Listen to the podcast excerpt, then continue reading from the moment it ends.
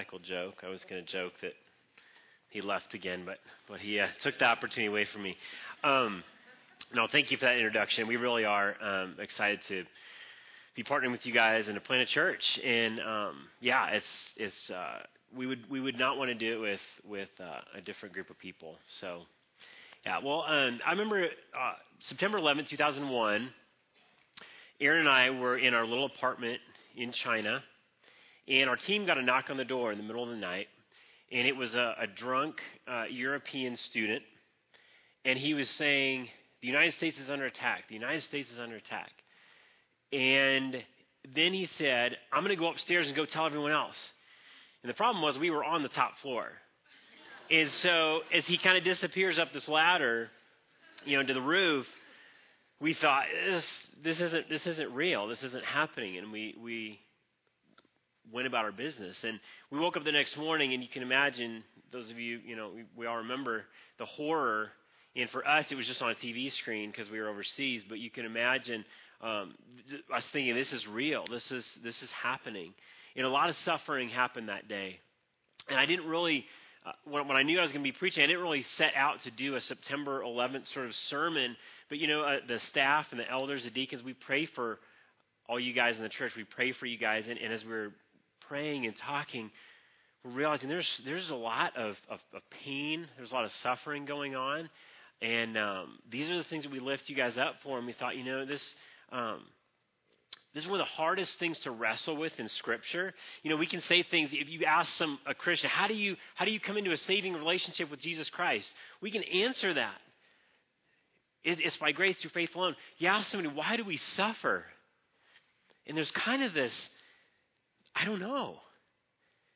And as you grow in your faith and you mature, and you ask someone, a mature believer, that question, you kind of get the same answer. I, I don't know. And so it's one of these things we wrestle with. Does God care? Why does He appoint suffering in our lives? Why does He appoint it at this time? Does He care? Does He see me?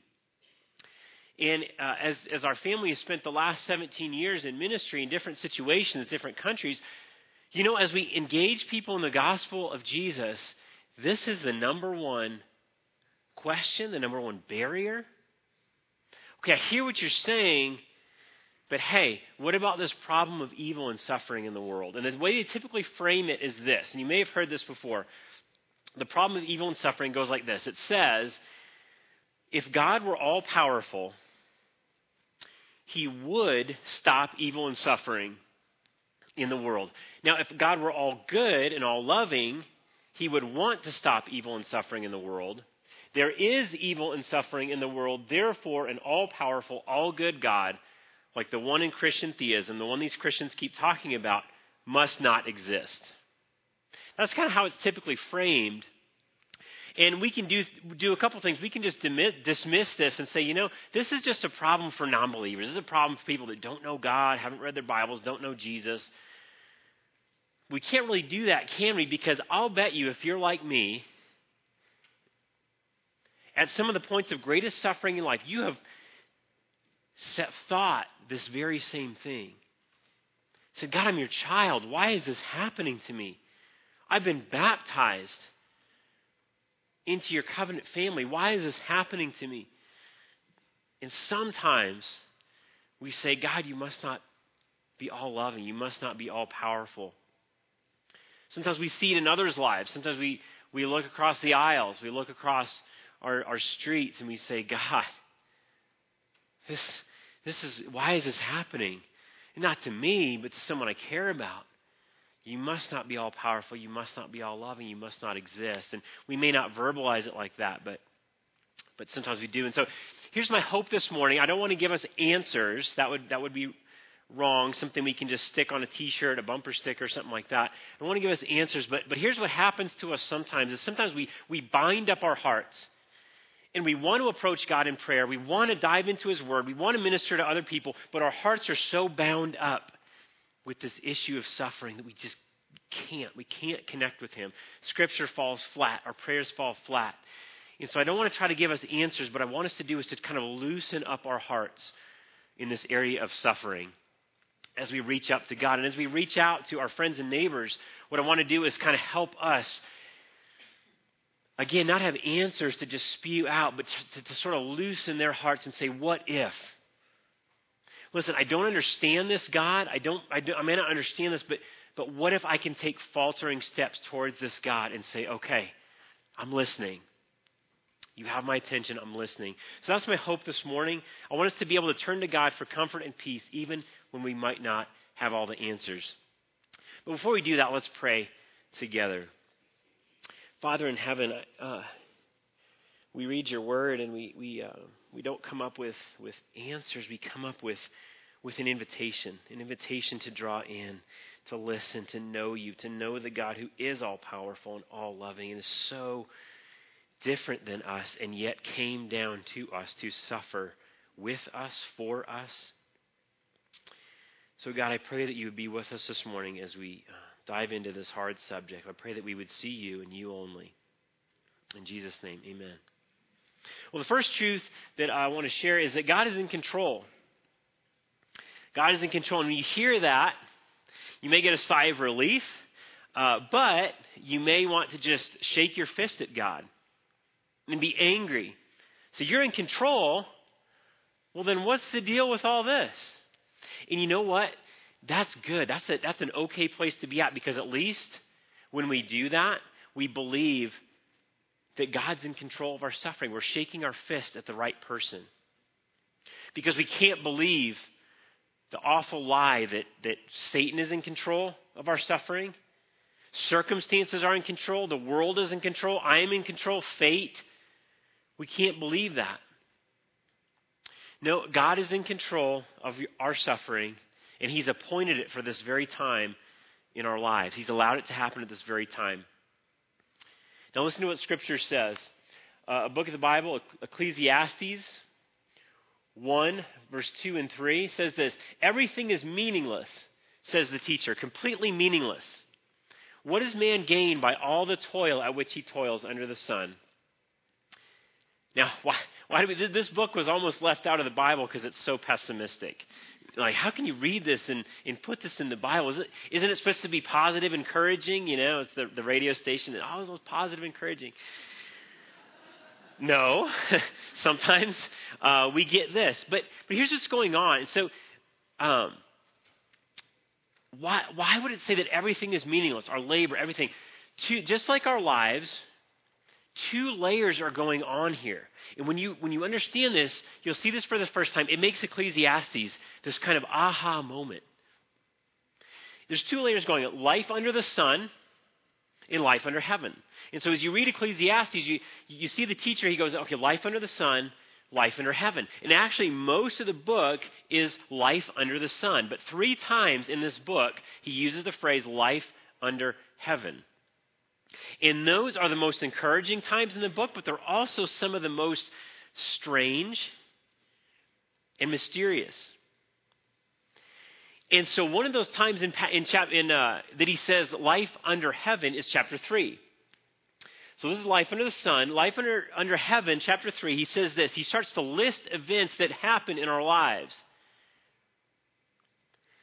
He says this For everything there is a season and a time for every matter under heaven a time to give birth and a time to die, a time to plant and a time to uproot, a time to kill and a time to heal, a time to tear down and a time to build, a time to weep and a time to laugh, a time to mourn and a time to dance, a time to scatter stones and a time to gather them, a time to embrace and a time to refrain from embracing, a time to search and a time to give up, a time to keep and a time to throw away, a time to tear and a time to mend a time to be silent and a time to speak, a time to love and a time to hate, a time for war and a time for peace. All these things, certainly it's not comprehensive, but it is, it is a lot of the things that we go through in the course of human life. Now, verse 11 goes on to say this He says, He has made everything beautiful in its time. And also, He has put eternity into man's heart yet so that he cannot find out what God has done from the beginning to the end. A time for each one of these things, and it says, He makes all things beautiful in their time. He makes. That's active, that's intentional. When you make something, you have control over it. You fashion it When you make something, you fashion it according to your control, your design, your purpose. And in Scripture, it says He makes all things beautiful, but He does it at different times. It's God who does it. It's not just these events running their course. Sometimes we see the beauty now, sometimes we have to wait for it. It's time. And we like to say, you know, life is always good, death is always bad, rejoicing is always good, mourning is always bad. Building the Twin Towers was good, tearing them down was bad. But we can never say, we can never say they're meaningless. We can never say they're in vain. That's life under the sun. That, that, that's life from our down here perspective, is that they're meaningless and they just happen. No, under heaven, there's a time, there's a purpose. God will make each one of them beautiful. See, his power is not in that he stops each one of those bad things. His power is that he makes it into something good in his own time. Now, in 1950, Pete Seeger wrote a song called Turn, Turn, Turn, which was covered by the Byrds uh, band in, in 1965. Some of you more seasoned members probably have this vinyl in your basement. Um, I'm not going to point you out, but you know who you are, Gary. Um, but you know what Wikipedia says about this song, Turn, Turn, Turn? It says this, that, that great treasure house of human knowledge, Wikipedia, says, Turn, Turn, Turn was taken word for word from Ecclesiastes 3. That's what it says. Is it? It's not. What does it add? Turn, turn, turn, right? So it, it, it, goes through Ecclesiastes 3 and it says turn, turn, turn, but it's not turn, turn, turn, is it? That's life under the sun. Ecclesiastes 3 is in life under heaven. Turn, turn, turn describes this meaningless, cyclical fate to those circumstances there's a good thing, there's a bad thing. Turn, turn, turn. The world spins. What are you going to do? That's not word for word. That's not life under heaven. That's not life from God's perspective. It's not turn, turn, turn. Militant atheist Richard Dawkins says this. He says, In a universe of electrons and selfish genes, blind physical forces, and genetic replication, some people are going to get hurt. Other people are going to get lucky, and you won't find any rhyme or reason to it, nor any justice. The universe that we observe has precisely the properties we should expect if there is, at bottom, no design, no purpose, no evil, no good, nothing but pitiless indifference. Is that all there is to our suffering? Turn, turn, turn, pitiless indifference, brute nature? No, in Ecclesiastes 3, we're in life under heaven. And these things happen. Why? Because it's time. It's His time. He is making them, working, crafting these things into something beautiful. God is in control, not the spinning earth. Okay, we've seen the scripture, we've heard it. Granted, you say, okay, God is in control and makes my suffering beautiful in His own time, but His timing stinks. And that's, that's okay, right? We can say that. Sometimes a time to give birth and a time to die are moments apart. Why? We kind of hear dumb answers. Well, God wanted him or her in heaven with him. That's not an answer. That's like Cole and Kate pulling on a toy. I'm Mine, I want it, I want it. No, I want it. That's, that kind of falls flat, isn't it? We don't get these answers like that, but we, well, we know this God is making all things beautiful in its time, according to his plan, according to his time, and he will do it. And Ecclesiastes also says this it says that we long for eternity now, but we don't get it. We're in this life under the sun, but we long for eternity. We long for life under heaven. But the one thing God does let us in on is He's appointing all these things at a certain time, and He's making them beautiful. And in John chapter 11, we meet some other people who are kind of questioning God's timing. John 11, 1 through 6 says this He says, Now a certain man was sick. It says ill, but ill is kind of this nice British sort of, oh, he's ill. So I changed it to sick. That's probably not okay when you're preaching to change scripture. But um, now, a certain man was sick, Lazarus of Bethany, the village of Mary and her sister Martha. It was Mary who anointed the Lord with ointment and wiped his feet with her hair, whose brother Lazarus was sick. So the sisters sent to him, saying, Lord, he whom you love is sick. He has a terminal illness. But when Jesus heard it, he said, This illness does not lead to death. It is for the glory of God, so that the Son of God may be glorified through it. Then it says this Now Jesus loved Martha and her sister and Lazarus. So when he heard that Lazarus was sick, he stayed two days longer in the place where he was. Read it again in case we missed it. Now, Jesus loved Martha and her sister and Lazarus, so when he heard that Lazarus was sick, suffering, dying, he stayed two days longer in the place where he was. Now, that little word translated so for us in English kind of means cause and effect. But it's interesting, in the original language, it's kind of this soft contrast that contrasts two things and creates a little bit of curiosity. Here's the, how the message translates it it says, oddly enough.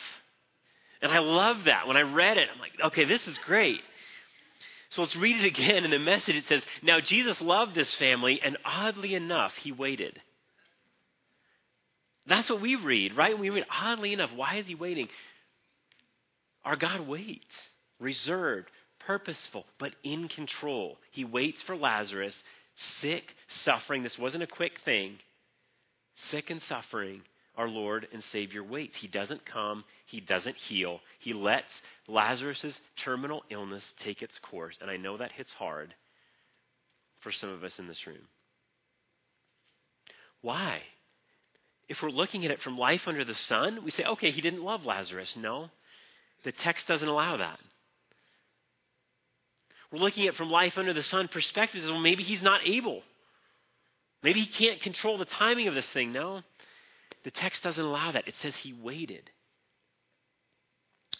So, the problem with this problem of evil and suffering, as man, as us, we typically frame it and lay it out in its perfect little order, is that it suffers from what I've come to call the, the problem of the phantom premise. And here's what I mean there's something unwritten before you start that little syllogism of why there's suffering and evil in the world. This phantom present, uh, premise that's wrong. Here's what I mean. When I was about eight years old, I, I baked a cake for my mom for Mother's Day. And I had a cookbook, and it laid out all the steps logical, simple, measured, proven, right? Thousands of people since Betty Crocker was born have made this same cake in this same order. And it's turned out great. They have pictures of it to prove it right alongside the recipe. And the picture was this dark, rich, chocolatey cake. Two cups flour, two cups white sugar, half a cup cocoa. It's simple, right? So I remember my mom taking a bite of this cake, and I can just hear these like hot chocolate crystals just grinding in her teeth. As she eats this pale, tan colored cake well, what did I do wrong? My, my middle school boys in this room like nothing. Hot chocolate is great. I used hot cocoa packets instead of baking cocoa, right? See, I followed the recipe. The ingredients were foolproof, but here's my unwritten premise in my head was, hey, cocoa is cocoa. It doesn't matter. And so, no matter what I did, they could have changed the recipe. They could have said one cup flour, one cup sugar, half cup cocoa. I still would have come up with a pale and distasteful conclusion. Because I would have said, well, all cocoa is created equal. Apparently not. Hot cocoa only dissolves in water and not cake. but I sabotaged myself before I even started the recipe. Now, here's what we do. What's the phantom premise with the problem of suffering and evil? It's this suffering and evil are meant to harm us and can never serve any other purpose. That's our unwritten rule, isn't it? So plug the rest in. Suffering and evil are meant to harm us and can never serve any other purpose. Therefore, if God was all powerful, he could stop it. If he was all loving, he would stop it. He doesn't. So he must be weak, indifferent, or he doesn't exist. And we will pop out with that conclusion, that pale, distasteful conclusion every time. But what if this? What if he didn't want to stop suffering and evil just yet? What if that wasn't what was best and most loving for the human race? What if our suffering actually had a purpose in God's time to be made into something beautiful? What if our suffering makes us more and more like our suffering God who suffered on our behalf? What if? What if our, what if our suffering accomplishes something unseen? Then our conclusion, what pops out, is gratitude and praise. And I know we, we don't have to be there yet. We pop out with a different conclusion, don't we? And in Revelation, it's interesting. The last book of the Bible, we get to tear things back and we get to see from life under the sun, we get to see life under heaven. And what do we see? We don't see people being who are martyred and suffering. We don't see them shaking their hands at God and saying, Why? I hate you. We see holy, holy, holy, worthy is the one who is slain. That's what we see. And we're asked to see the unseen. We're asked to trust that and say, okay, maybe this doesn't always harm us. Maybe there is something beautiful going on. Why God doesn't stop it?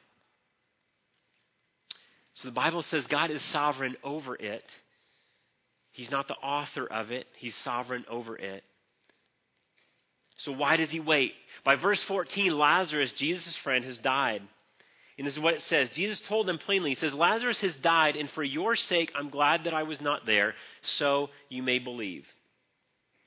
Lazarus has two sisters, Martha and Mary. When Jesus comes into town, Mary's too angry to come out. Martha runs straight to Jesus, and what does she say? She says, If you would have been here, you could have stopped it.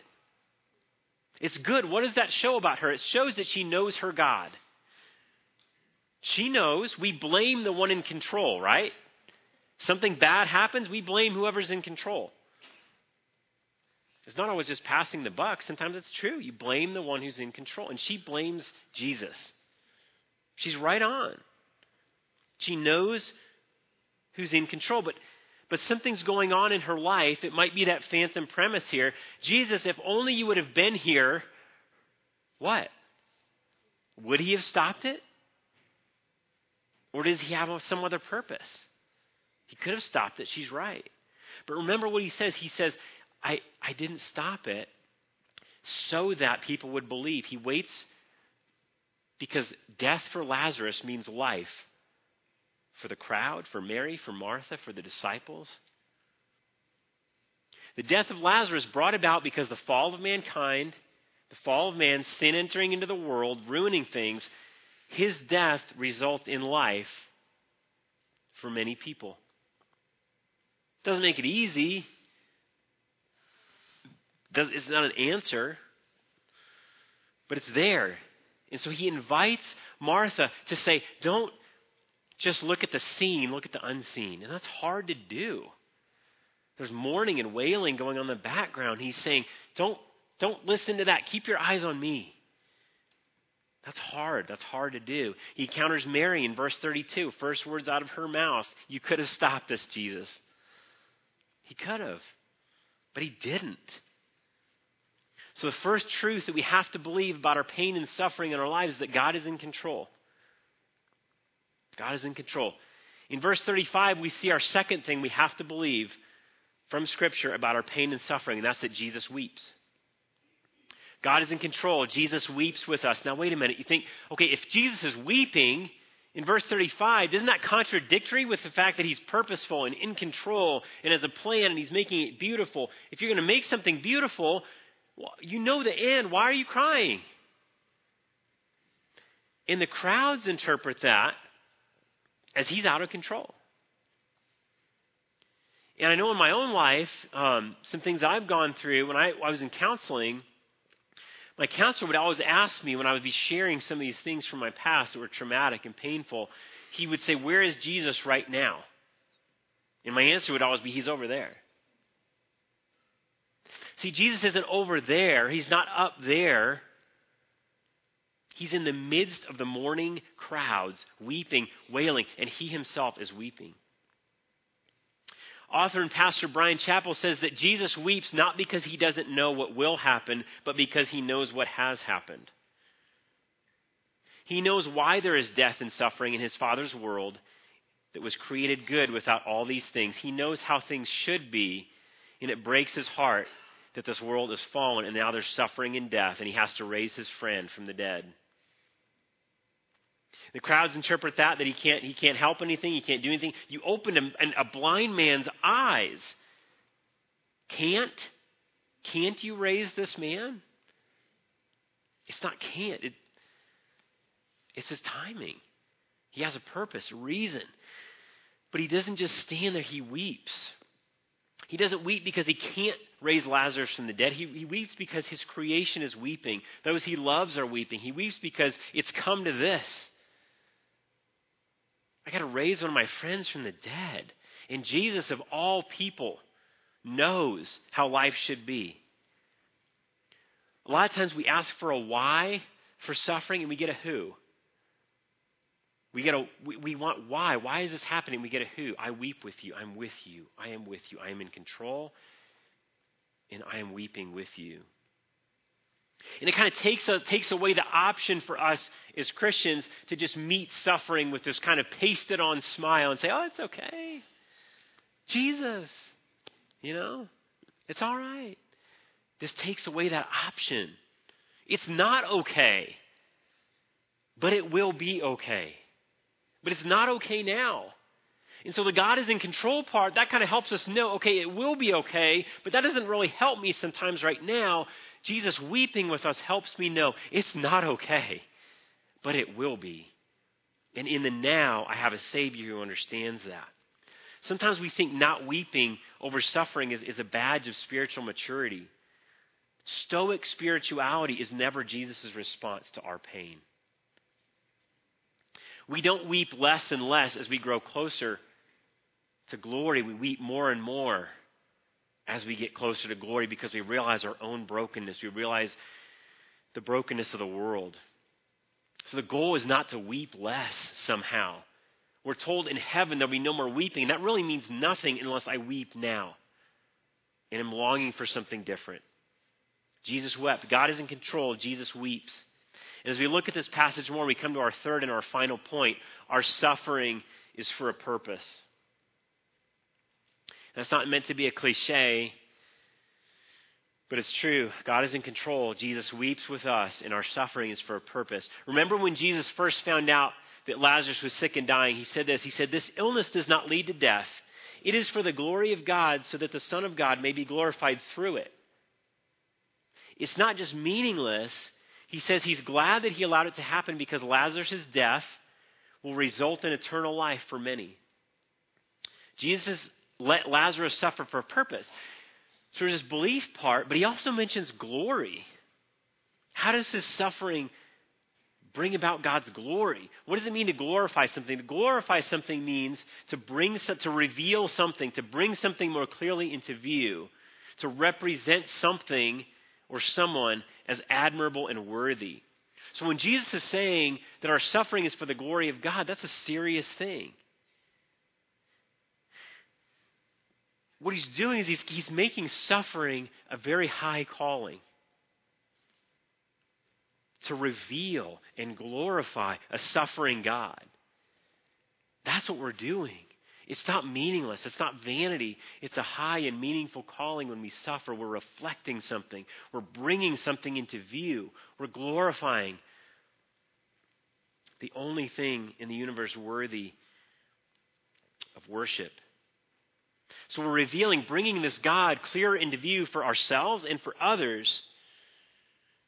And he says that, that that unseen thing that's going on is better and more glorious than what you are seeing at the moment. Now, listen to how Paul does this. Paul in Scripture links glory and suffering, glory and suffering. Peter does it in his letters, Paul does it. In 2 Corinthians 4 6, Paul says this. He says, So we do not lose heart, though our outer self is wasting away our inner self is being renewed day by day. For this light, momentary affliction is preparing for us an eternal weight of glory beyond all comparison. As we look not into the things that are seen, but into the things that are unseen. For the things that are seen are transient, passing, but the things that are unseen are eternal. Now, Paul is not saying that light and momentary is easy. He doesn't say being renewed day by day is easy. Talks about being wasting away. That's not light. That's not momentary. That's not easy. He's not sweeping this away under some rug of spirituality and spiritualizing the whole thing. He's not doing that. Light and momentary for Paul was decade after decade of beatings, imprisonment, shipwreck, starvation, attempted assassination, and it only ended when his head was cut off. That's light and momentary for Paul. So don't hear that he's trivializing suffering. How can he call it light and momentary? Because here's what he does he takes his lifelong horrible suffering, he puts it on one side of a scale, and on the other side of a scale, he puts endless, eternal, age after age, day after day, glory with God.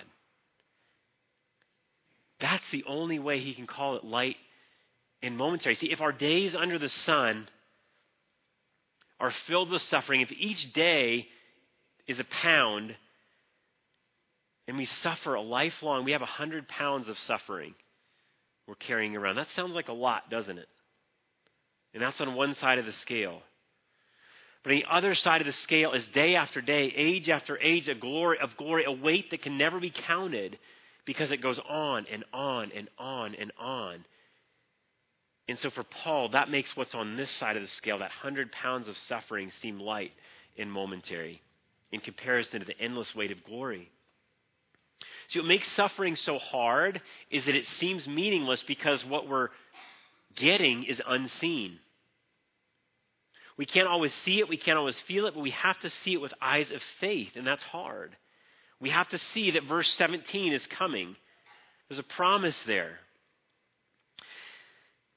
And here's also what it says it would be great if, if, if that was just at the end if that glory was just at the end and he said, okay, you're going to suffer for 90 years, 100 years, whatever it is, you're going to suffer. And at the end, there's meaningless suffering your whole life. And at the end of that, there's glory. That would kind of be enough, wouldn't it? We'd say, okay, well, I'm suffering now, but at the end, I get glory. But it doesn't say that.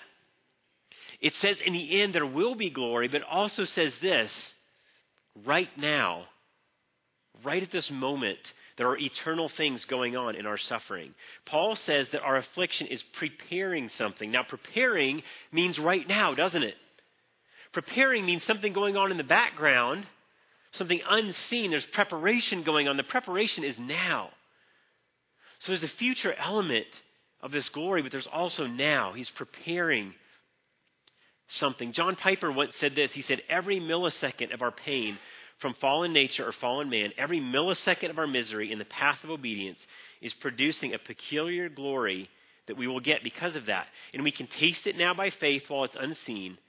By faith, we can know that no believer's suffering is ever meaningless. And he ends chapter 8 with kind of this, this, uh, this famous, he compares, he compares suffering with childbirth. Now, why does he do that? There's a lot of pain out there why does he compare suffering with childbirth? And after running three marathons, sometimes I kind of roll my eyes when, when people do some stuff and they're like, oh, I felt like I run a marathon. It's like, really? You felt like you just had like four hours of like your body eating itself for energy? Like, really? But you know what's even worse is the guy like me who who sometimes is like, oh, I feel like I'm just giving birth. So Aaron like just grabs me and slams me up against the wall and says, "You have no idea." no, she would never do that. She's very gracious. Why does he say child? Childbirth is intense pain, so I've heard. There's a lot of kinds of intense pain in your life, isn't it? Lots of different kinds of intense pain. But childbirth is one of the intense pains that at the end of it, you know something beautiful is going to happen. Something joyful is going to happen. And even this, while you're in the midst of it, you know that you are producing something beautiful. So Paul compares our suffering, our pain, to the pains of childbirth. He says we groan We groan in this, but we don't groan without hope. He says we groan as in the pains of childbirth. Remember, Jesus weeps with us. It's not that we groan now and, and we're just on our own. He's with us in this, but He's in control. But He says we groan as in the pains of childbirth. So we groan with a hope. We groan that there's something being prepared and produced joy and beauty. And he ends Romans 8 with this. He says, And we know that for those who love God, all things work together for good, for those who are called according to his purpose. It's kind of become so common we just gloss over it. But what's the purpose of our suffering? For Lazarus, it was to bring many to belief, it was to bring glory to God. For Jesus, it was an inheritance of eternal glory, the redemption of mankind, the payment of our sins. For Job, he never gets that answer. He never knows why. We're not told. But for all who love God, we know that the purpose of our suffering, along with our Lord, is some peculiar, weighty glory that we don't quite understand if we see it with eyes of faith. Now, if the point of the Christian life is just getting saved, being happy, getting your ticket punched to heaven, then suffering doesn't make much sense, does it? But see, if we're on a trajectory to glory, to reflecting more and more the radiance of Christ now and forevermore, then suffering starts to take on a whole new meaning because Jesus, who was glorified, suffered on his way to glory, didn't he? And his glory is ours as we join with Jesus in living out the hard part of his life to get the good part of his life for all eternity. We don't get a lot of answers, we get an invitation.